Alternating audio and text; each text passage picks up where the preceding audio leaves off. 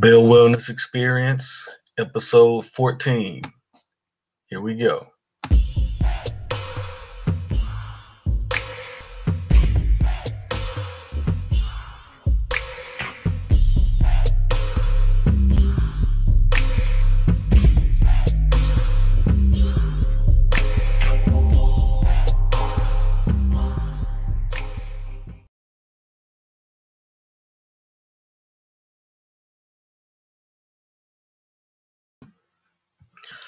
Bell Wellness Experience, episode 14. I got a special guest, Dr. V. She uh, worked in the medical field, but now she's in the financial in- industry. And we're talking about my favorite subject, money. So I'm going to go ahead and bring her in. Dr. V. Hey, Charles. How are you? I'm doing great. How are you? I'm good. I'm good. Good to see you. Good to see you too. Long time no see. Long time no see. I know. How's everything been going? Everything has been well. Everything has been well. I thank God. Okay. Cool. Um, before we before we get started, I always like to start um my podcast off by saying the views on here are mine and yours don't necessarily reflect an employer or anybody. Just a little uh disclaimer to get out there. So I want to uh, I want to start. Your your background is a little in a in a medical field, right? Yes. So, so how did you uh, just tell the little people a little bit about yourself? Okay. Well, my name is Dr. Veronica Njaba. I actually um, have a doctorate in nursing practice, and I also trained under family medicine. That's what I did, and I'm currently working still in the medical field. I work as a hospitalist here in Long Island, New York, and that's where what that's what I do. And then when you come to the financial world, I kind of transition into that so it doesn't mean I left and I left medicine yet. No, I'm doing both because I feel like we need both, right? They're all dependent on each other. I see patients who get stressed every day because of their finances, and people who don't take care of their health, you know, who don't get proper health care because maybe due to lack of finances as well. So I feel like the two actually work together very well. And at the end of the day, every profession, it doesn't matter what you do out there, financial education is very important, very significant. That's how I look at it. So, what made you switch to the uh, the financial industry? Was it that seeing patients that needed that sort of help, or just our community in general? Like, what made you switch over to the financial side? Oh, that's an awesome question. So, um, part of it was actually in general, like how the fact that you know how the whole community set up, how nobody really gave me answers to a lot of my questions throughout the years. As you know, I moved here from um, Tanzania, correct? You know that. So ever since I came to America, I noticed it was very different. Um, there's certain things that I noticed that were totally different from, you know, even me coming from a developing world. For instance, people um, work until at a very late age. I remember my grandfather retired super early, like in the 60s. My mom retired in her 50s, but here people work until in the 80s. So it really scared me. And I was like, okay, am I doing something right or wrong? And then everybody would tell me stuff like, go into nursing, do this, go into medicine. Go to, and then I see cardiologists, okay, who work until in the 80s too. There's this doctor that died during my clinical rotation he had a heart attack. He was in his 80s. He used to practice as a cardiologist, retired, and then went back into family medicine. So what is he telling me? They're still working. I see people who join the military, or I've been seeing, they serve the country. Now, these people, I highly respect them. And then they come out. When you go to the veterans hospital, by the way, they don't get the best care, in my opinion, mm-hmm. compared to private sectors. But not only that, money's still not enough. They have to go back and maybe join the police force or work, you know, U.S. Post Office and all that stuff. So it really confused me. Like, oh my God, I got scared. I was like, am I in the right place? Is this the American dream or the system? I mean, I was so confused. So, and then when I looked at myself, I actually joined this actually for selfish reasons because I wanted to know what's going on because mm-hmm. I wanted to protect myself. And so for years, um, ever since I came into this country, there's one big thing that I hated. I'm not gonna lie, taxes. Taxes in this country Absolutely. Crazy. Crazy. Now, when I was a student, it was different, but when I started working, it was even worse. So I told myself, Jesus, how is this gonna work? Okay. And then I started, I got into travel nursing, saved me a lot on taxes. I loved it. Okay. Now, transitioning from travel nursing to me getting my doctorate degree and assuming a different role, mm-hmm. I was mm-hmm. making more in my income. And guess what? They were taxing me more. I said, no way. I nobody was teaching me all these things. So I said, I did not go to school and spend all this money in my education to make almost what I was trying to get away from. But I later realized it was the system. But the question was, nobody was giving me the answer I wanted. I had a financial advisor. I went to tax professionals. They are very knowledgeable as far as what people are doing the day to day, but I did not know that different people in this country do things differently. So I was lucky, I would say it was fate. I met a lady at the time, and she also worked in the financial industry, and she educated me that, hey, when you talk about taxes, you're talking about, you know, um, the middle way, middle class way of doing taxes versus the elite way versus the poor people. Said in America, there are three classes, and you need to understand that. If you're middle class, it doesn't matter if you're lower middle class or middle middle class or upper middle class, you're middle class. Mm-hmm. So we went through this whole shebang, you know, I started reading books and educating myself. I was like, you know what? How hard will it be for me to get my own license in the financial industry? That's how it started. So it was straight up due to selfish reasons because I wanted to personally save on taxes and I didn't want to be in the same circle. I call it a circle, right? Mm-hmm. It repeats itself from generation to generation, and I did not want that. So that's pretty much about how that transitioned. There's nothing about wanting to uh, do better for yourself. Nothing. So you know, you, you, you did you did the right thing. so are, are, you living in New York now? Yes, I moved here um last fall. Okay, how how do you like it up there? Actually, it's not bad. So I'm not in New York City where it's super busy. I know everybody when I tell them New York, they're like, "Oh my God, how do you survive there?" So mm-hmm. I'm actually more on the Long Island area, farther east. So it's more cool here. It's not as crazy, but okay. I really like it. It's not as bad at all. Cool, cool. So, so what do you think? Um, you know, being in the financial industry, you hear a lot of things, especially when it comes to the black community, about money and personal finance uh, what, what do you think the biggest myth is, like when it comes to personal finance, like within our community?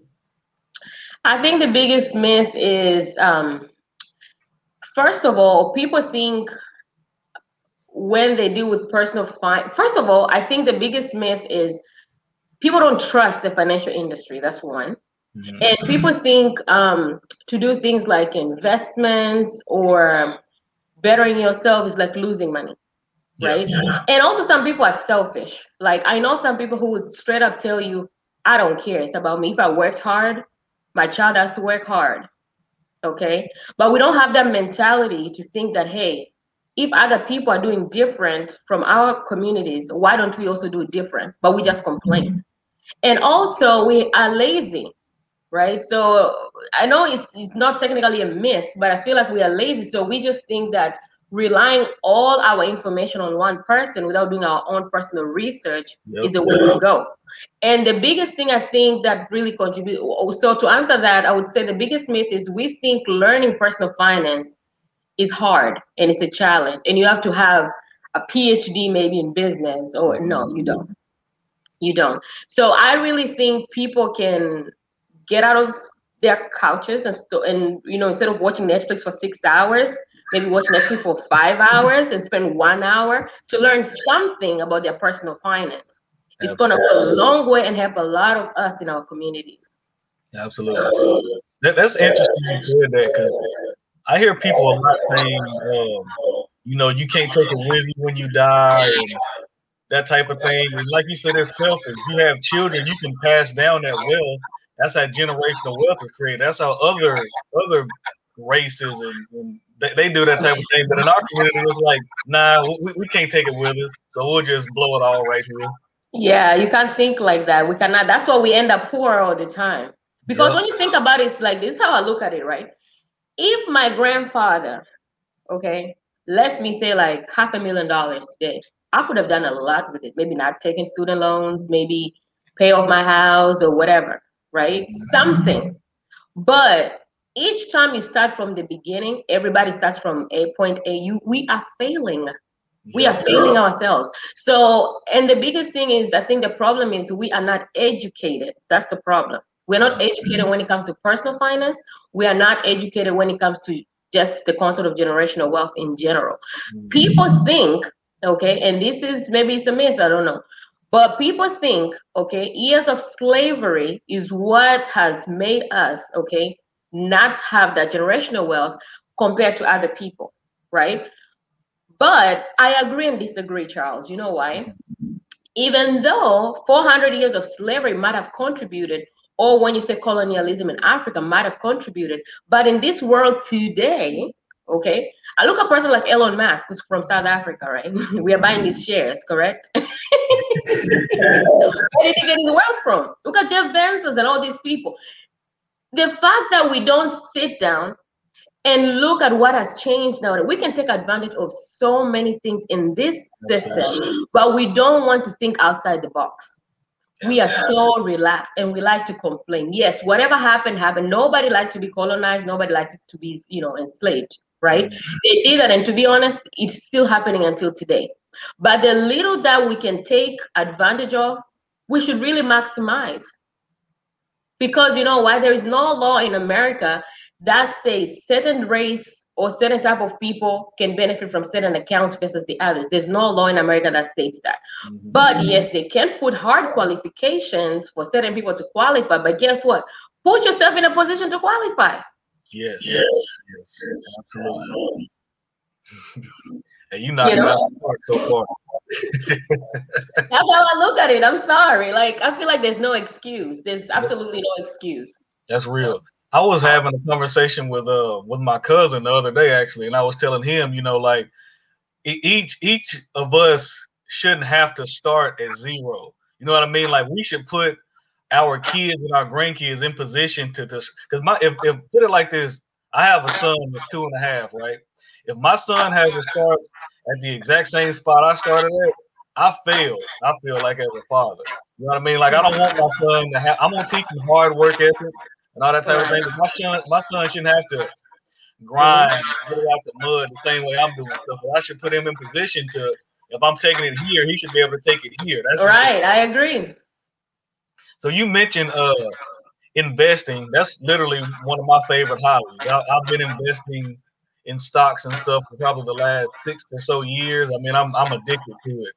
What are your thoughts on um like sort of because a lot of people are just they're afraid to invest. They think they're gonna lose money. So what? And they just you know save money in these in their you know I have a savings account too, but you know I have other accounts. But what are your thoughts on saving versus investing? Wow, that's an excellent question. So both of them are very important. Mm-hmm. Okay. But you need to know what you're doing. The biggest thing is we don't know what we're doing. We just do things because somebody else is mm-hmm. doing. Yep. So when I think about saving and actually investing, is like this, Charles. For, let me talk about savings at first. Okay. You're why are we saving? You're saving so that, God forbid, on an emergency, right? Then you have some funds that you saved up that you could use, mm-hmm. right? Because when you think about an average American, right, we, most of us live paycheck to paycheck it doesn't matter. Even the six figure income. I don't know why everybody talk about six figure income. Well, a lot of six figure income we live paycheck to paycheck, mm. right? the moment they lose that job, they don't even know what to do. But when you talk about saving, to me, the way I look at it is money that's saved up in terms of an emergency, if it were to happen, or if you're saving just a little bit more, then you can use the extra to invest. Okay, so I'll mm-hmm. transition that. You cannot invest if you don't know how to save. You have the concept of saving has to happen first before the investment part happens right? So with the concept of savings, right, you need to know why you're saving, right, and where you're saving and how that portfolio works. Most of us save in the bank, right? Mm-hmm. Now, and most of us, as I said, we save for emergency reasons, even though an average American does not even know how to save. Statistics, when you look at the numbers, an average American cannot even save $400 a month. It's a problem. It's a huge problem. We all live paycheck to paycheck. That's one. And also, um, when you put your money in the bank, right? To me, that is savings, not investing. Even though some people think they're investing, right? Because it's safer there. Because when you put your money in aggressive markets, and you're gonna lose money, blah blah blah, right? As much as that is true, when you're saving for a goal of saying um, for emergencies, different from when you're saying you're saving because you want to use this money at retirement. Mm-hmm. Right. So for people who say they want to save for emergency purposes, it means they have a certain amount. And actually, by the way, when they're saving, you don't save like how you're saving for Thanksgiving leftovers, meaning you've eaten everything and then you're putting aside. No, that's not how you save. You're supposed to save. you're supposed to save intentionally. It's called paying yourself first. So, yep. for instance, your salary is maybe 2000 as an example, maybe 2000 a month, right? You paid off your bills. You need to intentionally say, I'm saving $200 every month, as an example, or $300. That's just $10 a day, right? So that means that is your bill. Paying myself, paying the rent, paying this. That's how you're supposed to save. Not you've partied and did everything and then you, because you know what you can if you do it that way, then you can always go out and find other sources of income and get more money. Mm-hmm. But if you pay yourself last, guess what? You will never save because you know before you know the car's broken. Yep. yep. Whatever the AC is not working, things always happen right? And this money that you're going to be fixing should not be coming from your savings, should not be coming from you, from your payment, because you're paying yourself first. Correct? That's one. And second, when you're saving because of retirement, then you cannot be saving at the bank. You know why? Retirement is the future. People forget about one big thing called inflation, guys. You know, so when you talk about inflation, I think that is something that we take it so lightly but if it's something that I'm really scared of, it's actually inflation. yeah. Because inflation is something that doesn't hurt you like right away, right? It creeps on you so little, right? That's why today you go to Walmart, this is a dollar. Next year you go to the same area in Walmart, it's a dollar three cents. Yep. yep. It's a dollar six cents. It adds up, right? 20 years from today, this thing could be way above a dollar, right? I like to use this example of like um, say like 50 cents, Charles, right? Think about it. Just 20 years ago, me and you could go to the store, buy Coca-Cola, right? Maybe a few of them, few cans. But today, with the same 50 cents, how many Coca-Colas can you buy? We can't even buy the box. you see, but it's the same product, right? Mm-hmm. So it's the same concept that, you know, I look at it like 20,000. Back in the days, it was a lot of money. But today, people's cars don't even cost 20,000. Yep. Cost more. So even the money that we think is a lot right now, still like 500k, a million, whatever. Later, when we retire, it's not gonna be valued the same. So that is the problem with inflation. So if you're saving your money in, say, like a savings bank, I mean, you know, a savings account in a bank, your the rates in most banks is what 0 0.01 0.02 that's the problem yeah. they're very small right or 1 or 2 percent those rates do not beat inflation rates because on average right now i talk about inflation rates anywhere like what 3 percent right mm-hmm. and there are years that it was actually higher right now with covid and all this free money we are getting i don't know right so that is the problem okay problem number one now, when you talk about investing, investing a little bit different. So when you're talking about investment, it means you're saving money in a portfolio that uh, you're thinking of actually growing your money in value. Hopefully, you're growing your money in a portfolio that actually beats inflation. Sometimes we put our money in portfolios that the interest we are getting does not necessarily beat inflation. That's the biggest problem, right? Because, as I said, when you're talking about investing, investing for the future, right? unless you're talking about short-term investment, uh, you know, which is still talks about not tomorrow. Does that make sense? Because tomorrow will be an emergency. it's not technically investing. So when you compare the two, right, you're saving because it's money that you don't necessarily think is to grow in value, but it's something that you can you have quick access to, right? Whereas investment is something that you're putting aside. You're growing this money in high rates in hopes that this money is gonna beat inflation and you and it can make sense in the future and hopefully you don't have to go back to work right if you're investing for retirement correct that is that is the yeah that's the retiring and then try to pay student loans at the same time or retiring trying to drive uber it's not going to work that's mm-hmm. not retirement right it's interesting you brought up uh inflation because that's something i feel like a lot of people they don't even they don't eat pay attention to or they don't necessarily understand it and i don't necessarily have a problem with this guy but you know, Dave Ramsey is one of the world's leading personal finance people. But some of his like baby steps are sort of like outdated. Like for example, the the save a thousand dollars or whatever for an emergency fund. Yeah, 10, 10 15 years ago, a thousand dollars would have been okay for an emergency fund. Now, I mean, a thousand dollars that's that's tires. You know what I mean? Like some some of the information out there is like it's sort of outdated. You know what I mean? Yeah. So, you know, I actually listen to Dave Ramsey a lot and I um I did his seven step, I mean, listen to his seven step, whatever teaching he did and blah, blah, blah. So, you know, as I said, I strongly think that people invest differently, and you, as I said, you need to know what you're doing, what you want, right? If you want to retire and go back to work, then there's certain things you can practice. But if your goal is to retire and stay retired, then guess what? You're gonna have to do things different. Um, I think when it comes to Dave Ramsey, I agree and disagree with some of the things, just like what you said. Um, when it comes to things like debt management, I think he's excellent. I love his steps and blah blah blah right? But when it comes to investments, I don't think I agree with 100% of what he does or telling me to invest later. And you can technically do everything at once, right? Yep. You just need to know how you're budgeting. You are not going to wait to, I don't know, um, because let me tell you something like emergency, emergency happen all the time. So if you're to wait, right, to save on an emergency fund to wait makes sense because you have to invest first or pay debt or do this it's not to work because you know why we're always to be in debt something's always to mm-hmm. happen yep. and if you have big debt it's to take a while before you can clear that debt do you know how much debt we have a lot of people buy houses in debt right that mortgage is not paid off it's debt mm-hmm. So by the time you're finishing paying off that house think about the american system itself right we go we come here you, you go to school most people will do what take student loans and then they'll tell you that student loan, say like maybe somebody did took a student loan maybe for undergrad, grad school, whatever that they're doing, because we like titles, right? Oh, I'm gonna be a doctor. Oh, I'm gonna get a master's degree. We love titles, right? Because in the society, when you have a title, then it looks like, oh wow, you you doing exactly. But there are a lot of broke people with titles, so don't let that mm. scare you, right?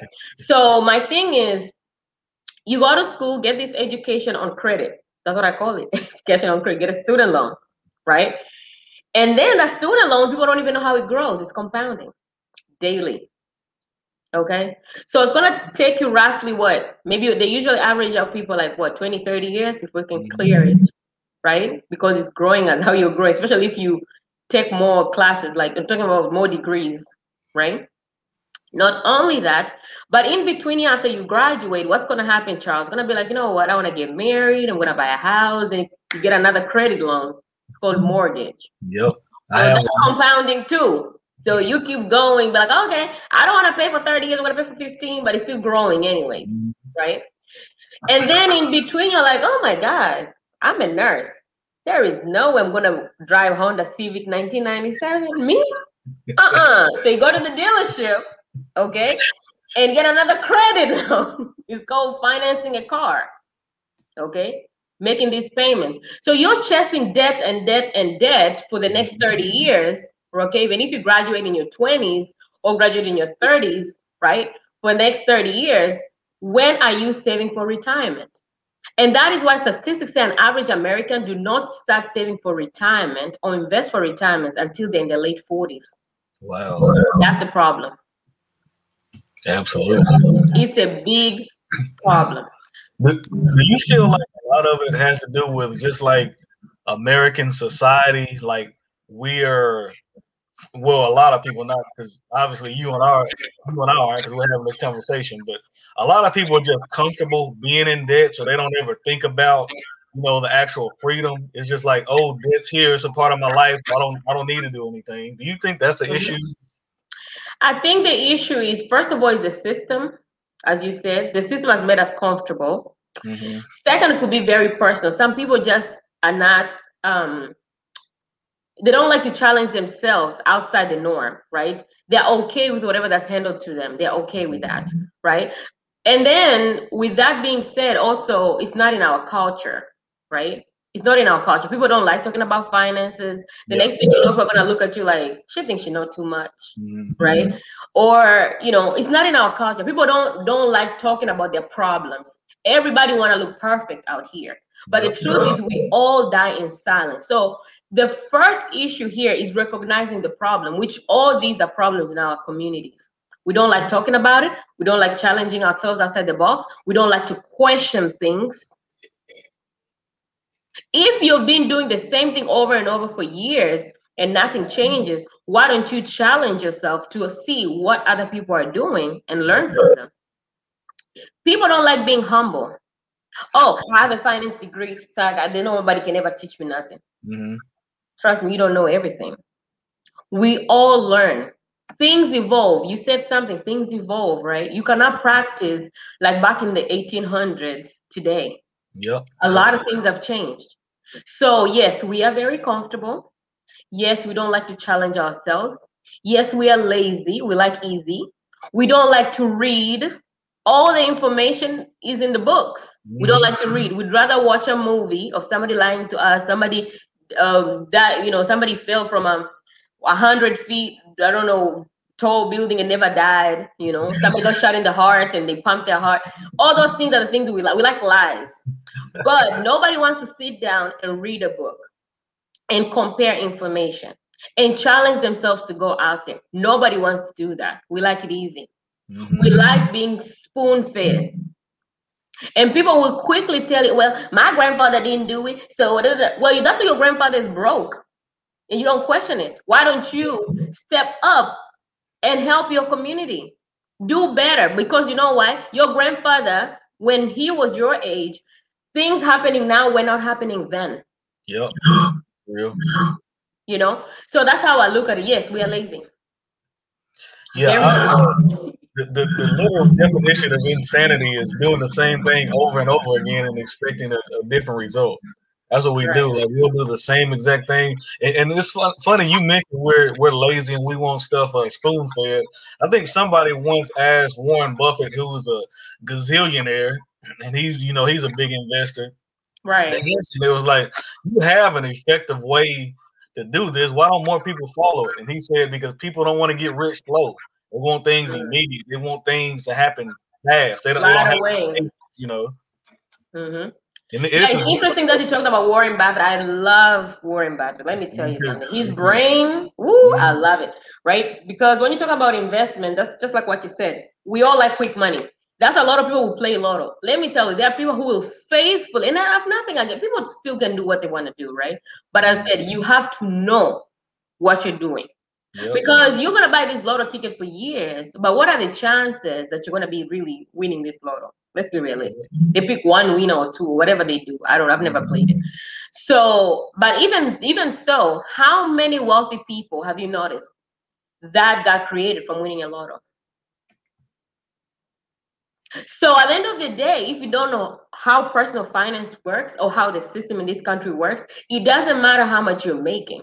Mm-hmm. And that is why, Charles, as I said, a lot of people, all these people going to retirement and then going back to work, they were not lazy people. They went to work, right? They clocked in and clocked out for years. But there's certain things that we don't even plan for. In this country, you can go broke in a heartbeat.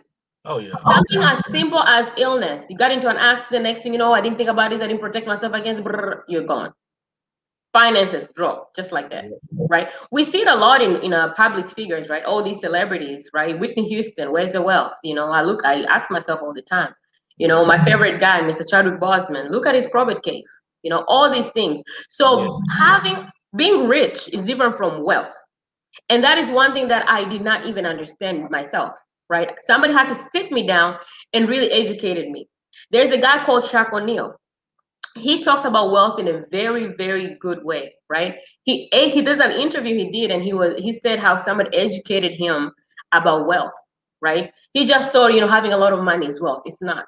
Mm-hmm. that is not wealth. That is just being rich. Yep. and that's why it's so easy for a rich person to go broke but a wealthy person will never go broke yeah. right? So that these are two different concepts that also we don't understand right? So yeah and then back to warren buffett um another thing I like about him is because he, um, I learned a lot about when it comes to investing. See, there are two kinds of investors, Charles, right? You have those aggressive investors, and then you have the that is you. I can tell the stocks and yeah, those aggressive investors, right? A lot of and and and, and non-aggressive investors, right? Those are people who don't want to take too much risk. They don't want to lose my money, so they put their money in the bank, right? Mm-hmm. But little did we know you can actually not be an aggressive investor and actually put your money in portfolios that can still generate high interest for you without worrying about losing money to the market. That is another thing we don't know, right? So me, I'm the opposite of you, right? You are aggressive, and I'll tell you, most women we are not as aggressive as men. Most men are. There's actually a book that talks about um, I think I will make you rich or something like that. It talks about how different. Indi- have you read that book? Mm-hmm. Yeah, it talks about how different people in different age they um, invest differently and they look at investments in different. And there's, as I said, there's no right or wrong, but you need to know what you're doing so that you can attain your goals, right?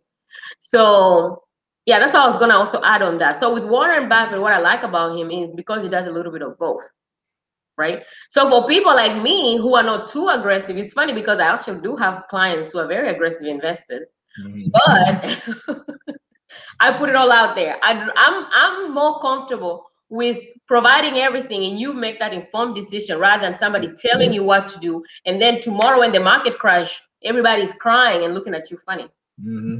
right that's how i look at it right i like the power of choice right i like to have um, autonomy on my investments and everything pertaining to my finances when it comes to everything pretty much. I like that autonomy right? So i like to know that okay i'm going to put my money in crypto knowing that bitcoin falls i'm going to lose it. But guess what? I also have money in a certain portfolio that i will never lose it. Mm-hmm. i like that right? Absolutely. Rather than yeah, because what you're saying is actually valid because when you said in the beginning that you know most people maybe don't like to um uh I don't know if that's what I think you said something like uh, in our community, the myths and stuff like that. When we're talking about that, and I said most people in our communities maybe don't even like to think about investment stuff like that because just like me, most of us are like, I don't want to lose money, so we just put money in the bank, right? Mm-hmm. But the truth is, there's something called inflation. So how can we help with these people? Right? So guess what? These people have a solution. They still can put money in portfolios that it can grow and beat inflation and don't have to worry about losing the money. But they have to be patient though. It's not going to be like this. Yeah, yeah. Right? All right, cool.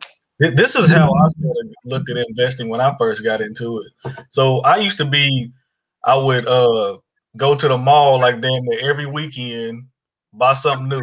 You know what I mean? Like I would new clothes, new shoes, whatever, new cologne, whatever. But then I started thinking, I'm spending this money anyway, and if I spend it on clothes, shoes, whatever, it's gonna be gone. Why don't I put it into something where it has the possibility to grow? Because once you get an investment, you have to know like returns and it's not guaranteed. You know, you're taking sort of a chance. But you're just spending that money anyway, you're never gonna see it. So when I uh-huh. first got started, I was like, I'm just gonna take a chance to watch it grow, and then once I learn more and more about it, then I became like infatuated with the whole concept, and you know, started talking to more and more financial people. I started doing financial wellness and stuff. You know, that's how I'm here right now with you. But uh, but yeah, I mean, I just got because I was spending the money anyway. That's the way I looked at it. So I might as well take a chance to, you know, make some. Right, right. I agree. So we uh we'll get back to investing in a little bit, but you mentioned a second ago about protection, and that led me to thinking about like life insurance and stuff like that. And there's a stigma, you know, around like life insurance. People think it's a scam. People don't want to want to get life insurance. What are your thoughts on life insurance? Oh, I love life insurance. I've never had. So the thing is, I think me, unlike most of us, I think I never had issues with life insurance. I, to me, just made sense. It was just common mm-hmm. sense. I was like, um, even if I save a lot, because as, as I told you, I was not an aggressive investor, right? Mm-hmm. So I thought with my little knowledge back then, I thought about it. I said, okay, even if I save, there's no how how how fast can I save? God forbid happens something happens to me tomorrow. See, yep. people think they have control over their lives, and we don't. That's, That's the problem. That's the problem. Each time we think when people plan, they plan about later. Oh, when I'm 70, I'm gonna do this when I'm 60. But what if you're dying tomorrow? Yep. We don't know that, right? So when you think about the concept of insurance and protection, it's a now situation. It's now. God forbid something happens now. When you walk out there and I got hit by the car. Mm-hmm. When I just get out, I see, I don't know if you've heard like a lot of cases. Oh, I came up when somebody came out work in the morning and just fell on the ground. Yep. Right. So I don't know if people, and I think the problem is maybe people don't see a lot of these cases being outside, but being in the medical field and you see all these weird cases every day, it, it keeps an bulb in your head like, wow, mm-hmm. we are very fragile. So the issue of life insurance to me is actually very, very significant, right? Because think about it. What is insurance? Insurance is just a transfer of risk. That's what it is. You're saying, I don't want to pay for it, somebody else does. Yeah. Right. And then we get our insurances for our car, maybe because because we have to, right? Insure for our phones, we insure everything. Somebody will insure their Michael Kors purse, people will buy insurance for everything, their phone, you know, everything. But when it comes to life insurance, people get so skeptical, but that's very normal, right? When it's something so significant, that's when people start to question, mm-hmm. right? But I think because people don't understand right? I think that's the biggest thing. People don't understand. Apart from being selfish, some people just also don't understand. Because I know a lot of people, especially single people, will not get life insurance because they think they don't need it. People with families, they'll be worried, oh, maybe my child, you know, something like that. I know even some people with families who are also very selfish that they won't even worry about life insurance, right? But think about it. Let me take a good example. Maybe a car. Why do we buy insurance for cars, right? God forbid something happens to that car, you're in an accident, get totaled, then you want the insurance company to be paying for that the, the value of that car at the time, right? Because you don't want to use this money out of your pocket. That's why you're getting insurance, right?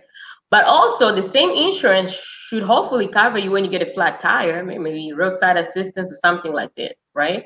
So that you don't have to use this money out of your pocket for that service, right? So that's what insurance is cover. You you take you pretty much transferring that risk to somebody mm-hmm. else, right? All right. So when you talk about life insurance, it's actually a little bit different from car insurance, the way I look at it, because your car, Charles, depreciates in value. Your car, your 30,000 car, 10 years from today, you probably have to have to replace the battery, the engine yeah. don't work. It's summer and you're trying to drive. I have the AC on, the heater comes on, like damn, I gotta take it to the mechanic, right? Then maybe you need a brand new car again, maybe 15 years from today, because it depreciates in mm-hmm. value. Mm-hmm. Right? It's gonna be 30,000 anymore. But a life, a life appreciates in value. You're going to work every single day. For instance, you're bringing in 100K or 50K, right? Your family depends on that income. Yep. Your child does. Whoever is dependent on you depends on that income. So what does it mean? God forbid something happens to you today, whether it's illness or death, that income is not coming in. Mm-hmm. So for the same 10 years where your car depreciates in value, your life appreciates. That means instead of you bringing that 100K every year for the next 10 years, that'll be approximately a million. Your family is short how much? $1 million. Yep even though I also understand why people don't like life insurance, because also when you look at the history of life insurance, the way our community, especially, we're taught about life insurance, we were taught life insurance as death insurance. Yeah. Yep. Life insurance is not about death. Yes, back in the days when you look at the history of insurance in 1880s, right? An average black family would buy life insurance compared to, you know, a white family. They'll pay the same premiums but only one third will pay off to the black family. So they ended up using life insurance just for what burial services and funeral mm-hmm. and stuff like because money wasn't enough, right? But that is not the use of life insurance, right? And today, of course, doesn't happen like that. Life insurance, just like car insurance, you don't have to die, you don't have to be totaled for it to pay out. There are different kinds of insurance out there. Mm-hmm. You can get insurance that can pay out to you while you're alive that you can take our money and use while you're alive. Yep. God forbid you fall sick, okay, or you go broke at retirement, or you're paying too much taxes at retirement, you get sued. So many uses of life insurance, depending on the kind you get. But we get miseducated and misinformed about life insurance, and we're only encouraged to buy only one type of life insurance instead of being educated about all of them so that you can have the autonomy to pick what is doable for you and your family, right? That's the problem. Absolutely. Because today, if I sit with somebody who's single and I show them how they can use life insurance to save on taxes, they will appreciate life insurance. How I can show a businessman they can literally use tax strategies using a life insurance to pay zero in taxes or protect themselves against creditors, they're going to appreciate that, whether they're single or not. Right? As I said, there are different types right? So some are long term, they're permanent, and some are temporary, mm-hmm. right? depending on what you want the life insurance for, right? So the way I look at life insurance for people who love themselves first, and for people who love other people, like their family. Instead, in our communities, we're taught life insurance is only for the ones you love. Yes, it is but also for yourself because you know what? If you can pay yourself for your life you must be loving yourself right? So let me tell you something. A lot of things happen to us while we're alive before we die. Yep. The truth is we don't even know how we're going to die. Not everybody dies accidentally. Most of us have died traditionally. When i say traditionally it's like you're gonna get sick. Yeah yeah yeah yeah yeah. Maybe chemo or something. So you're gonna be here for a long time. Okay? Kidney failed something before you actually die but while you're going through that, guess what? You're accumulating debt. Hospital bills not cheap in America. No. So you're accumulating all these last minute expenses that you never planned for. Even if you had planned for to buy life insurance just to help with your house, what happens when you die later is still not gonna work. So you still end up poor. And your family's still gonna be suffering. So we don't think about these all these little little things. Nobody educates us right? So when we sit and really talk about all these little concepts, then it makes more sense to people about understanding and getting life insurance for themselves because people love themselves. Trust me. Oh, yeah. yeah. So so going back to the to the investing thing. So let's say I'm coming into Dr. V's office and I've never heard of any investing, you know, in my life. I just I'm just in, I'm just at a point in my life where I want to invest some money. Like, what are some concepts like that can help beginning investors? It's something that you personally have used with your clients, or just a strategy you would you would help someone with. Right. So I would say, um, first of all, I want to know what type of investor are they. You know, we're gonna do what's called a financial needs analysis. You want to know how much of a risk taker this person is. You have people who have high risk takers, low and middle, right? I would consider myself middle. So those high risk takers, excuse me, we show them everything, right? Like these are, first of all, we need to actually know also their goals, right? Because let me tell you, everybody has their own goal, everybody has their own budget. People come there with a 50, they're running on a 50,000 household, other people with 300,000. So people on different levels in life, right? So that matters. That's number one. Second, what your goal is, and second, what type of investor are you? Are you aggressive type? Are you not? Right? But then also basic concept that we try to encourage everybody to re- like what I said, inflation. So there's certain things you have to look at and make sure you're beating inflation. Like maybe uh, putting your money in portfolios that are giving you high interest rates, right? We also um, talk about uh, the concept of compound interest and the rule of 72, right? We talk about that. And to be honest, that concept really works only when you have high rates. To be honest, talking about 6% or up. Because you're compounding at 1%, honey, it's going to yeah. be you're compounding at two percent, it's gonna be an issue. But um, so we those are things we look at, right?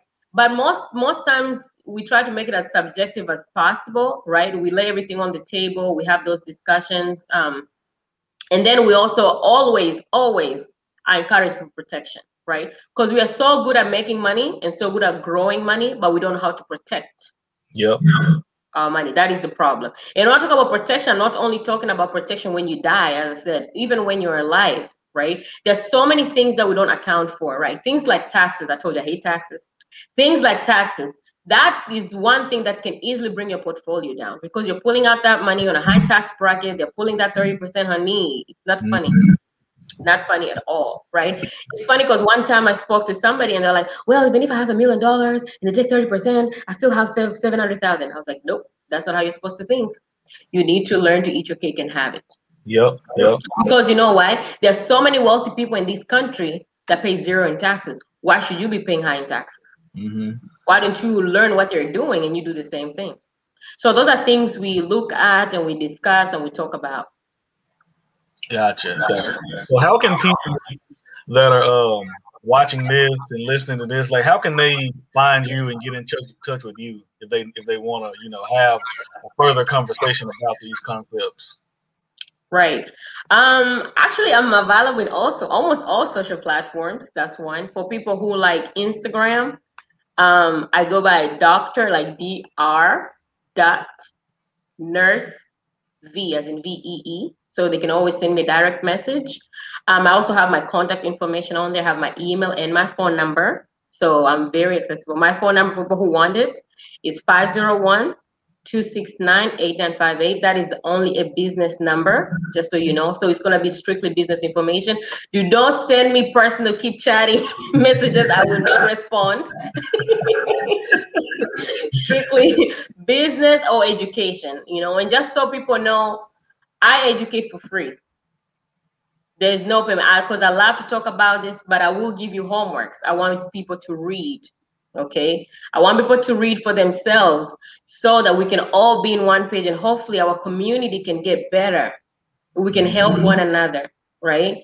So i'm talking about everybody. It doesn't matter what profession you're in engineers nurses doctors. You're already in the financial industry. There is always room for extra knowledge yep. and doing better we do the same thing over and over expecting different results that's why nothing changes in our community right? Everybody says, you know, get one thing, invest the difference. But guess what? It may not work for everybody, and that's why we're still in the same boat. But then the wealthy country of this, the wealthy people in this country, they do something totally different. Let me tell you something, Charles.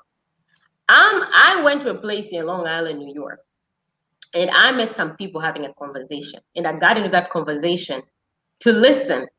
The things these people discuss is totally different from what we speak in our communities from what is taught out here.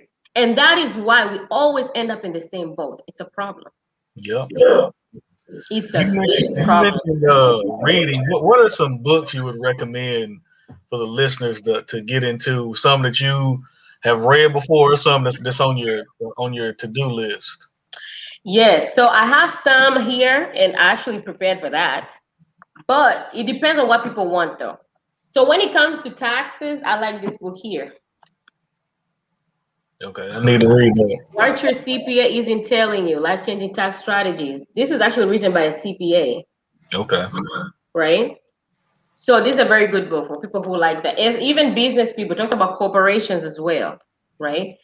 When you talk about, I know some people don't have personal issues with the Rockefellers. We're not getting there, but let me tell you, sometimes when you go to Rome, they say you go to Rome, gotta do what the Romans do, right? Yep, yep. A lot of interesting information in there you learn. You cannot get personal. You have to get educated. So let me see, find another one here. This one, Power of Zero is also about, I told you I hate taxes. Power of Zero is also about taxes, right? And then there's another book about family bank strategy. So that is a concept maybe me and you can also plan and talk about it some other time. Okay. While people are worried about putting their money in the bank and blah, blah, blah, you can actually be your own banker. People don't know that. Okay. that is something our community needs to learn what how to do it. We line up at the bank, we make the banks rich, but we can be wealthy just by practicing the same strategies. This is all in the books. We need to learn these strategies, educate one another, and start. We gotta start somewhere. At least our, the second generation from us can start where we left off. Mm-hmm.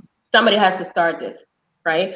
We'll talk about retirement. There's so many other books. Oh, actually, there's a book about life insurance, right? So people who think life insurance about death, this little book right here talk about money, wealth, and life insurance. Okay. This author has actually quoted the FDIC, you know, the FDIC, the Federal Deposit Insurance Corporation, mm-hmm. right? And um, it talks about how corporations and banks invest in life insurance. This is something people don't know. So life insurance is about death, then I guess banks don't want to die, right? Will banks die? It's not about death. You know, there's so much in the insurance industry that we don't know about. And it's the same thing. Life it says life insurance. Yes. A company like Nike, Disney World, they all have life insurance. Mm-hmm. So how come individuals do not have life insurance? We're just miseducated. So you said you do a lot of uh, education for free. Do you do like free like over the phone consultations? Do you do like workshops? Like what type of stuff do you do? Um, I do a little bit of both. I do work. I don't do phone conversations, but I do like workshops because I like to show people. Because for instance, when people tell me term insurance, how does it work? I can run an illustration for term. I can run an illustration for whole life. Okay, it's different when you go to an advisor and people just tell you how it works. But when I mm-hmm. show people different companies and how their system works, it makes more sense right? And then people have that better autonomy, like, oh, I didn't know this happens. A lot of people don't know that they'll be paying a lot for whatever they think they're paying little now. People don't know that. Yeah. And in the long run, that money could be invested in paying you or your child right? But you wasted it just by buying something temporary because somebody sold to you that it was cheap. But then you go back to that illustration and look up when it lapses, it's way more expensive. And then people leave it. And then what are they going to tell you? Oh, when you're in your 60s, you don't need life insurance because your house is already paid off, your child is already grown, da da da. No, when you're in the 60s, you're most likely to get that heart attack, you're most likely to get sick, you're getting close to retirement, you're going to pay high in taxes. What portfolio do you have to save you at that time? Gotcha. Well, this has been uh, this has been great. I've enjoyed this. Money is like my favorite thing to talk about. Let me tell you, don't get me started. See, I know this is a very short session, but there's so many things that go over. I even go over Social Security. People don't know that even their portfolios they have now is going to count against Social Security taxes. People don't know that. Gotcha. So you're going to be paying taxes twice and to higher, actually. You go to SSA. I challenge everybody go to SSA.gov look at um, Social Security income tax. You'll see how much you'll be paying. And it's very sarcastic. It says some of y'all will be paying Social Security taxes. Up to 85% of your Social Security be taxed. Let me tell you, that's a problem. So you're going to be retiring poor, poor. It doesn't matter how much you're working hard. Mm-hmm. So we don't know how to protect our funds. It's a problem. So I think it's a lot of miseducation in our community, Charles, and that is something that I'm really trying to share the little I know so that we can all go out there and really be able to help one another because we work hard. We do. Yeah. We do. Well, we, we definitely have to uh, have to do this again. Um, we can get together off camera and discuss some specific topics to come back to come back and uh, get into because this is definitely information that we need. And I mean, for you already having a career as basically a doctor and then taking time to do this, that's awesome. Let me tell you, I don't like losing money. I don't like leaving my money to the government. Nope. whatever, whatever your motivation is. I work hard. They did not pay for my school. I work hard. So hey, go. I better keep my money if I can. And the IRS laws allows it. So so what what kind of like schedule does your does your work at the hospital like what kind of schedule are you on? Oh, I'm a nocturnist, so I work like a week on, a week off, a week gotcha. on. Yeah, gotcha. okay. I'm a hospitalist. So. Cool, cool, cool. Well, yeah. definitely thank you for for joining me. And like I said, let, let's definitely get together and do this again because this has been this has been great. Yeah, thank you so much, Charles, and thank you for having me in your podcast. You are doing amazing. I think I've watched almost all your episodes, right? At yeah. first, I think you were doing just I've been, planning, I've been planning on doing more financial stuff, and like when you reached out, that was like perfect. I was like, yes. oh, awesome, awesome, awesome. Hey, I thought I, I thought I had a guest book for this week, to do something financial, and then you know schedules kind of got twisted. And I was like, oh man, what am I gonna do? And then you reached out, and I was like, oh man, that, that's that's God right there speaking to me. oh well, I was like, let me try. I might say no. Because, yeah, yeah, yeah. You, okay. you were a lifesaver because it's definitely an episode that was that was well needed. Thank you so much. I truly appreciate you. Thank you, Charles. All right, you have a good weekend. Like I said, let's keep in touch and let's do this again. Yes, thank you so much. All right, have a good weekend. Thank you too. That was um Dr. Dr. Nurse V, as she says. Um, like I said, she's basically a doctor and she's doing financial education. Um, so if you like this episode, like, subscribe, leave a comment. See you next week. This has been Bell Wellness Experience, episode 14.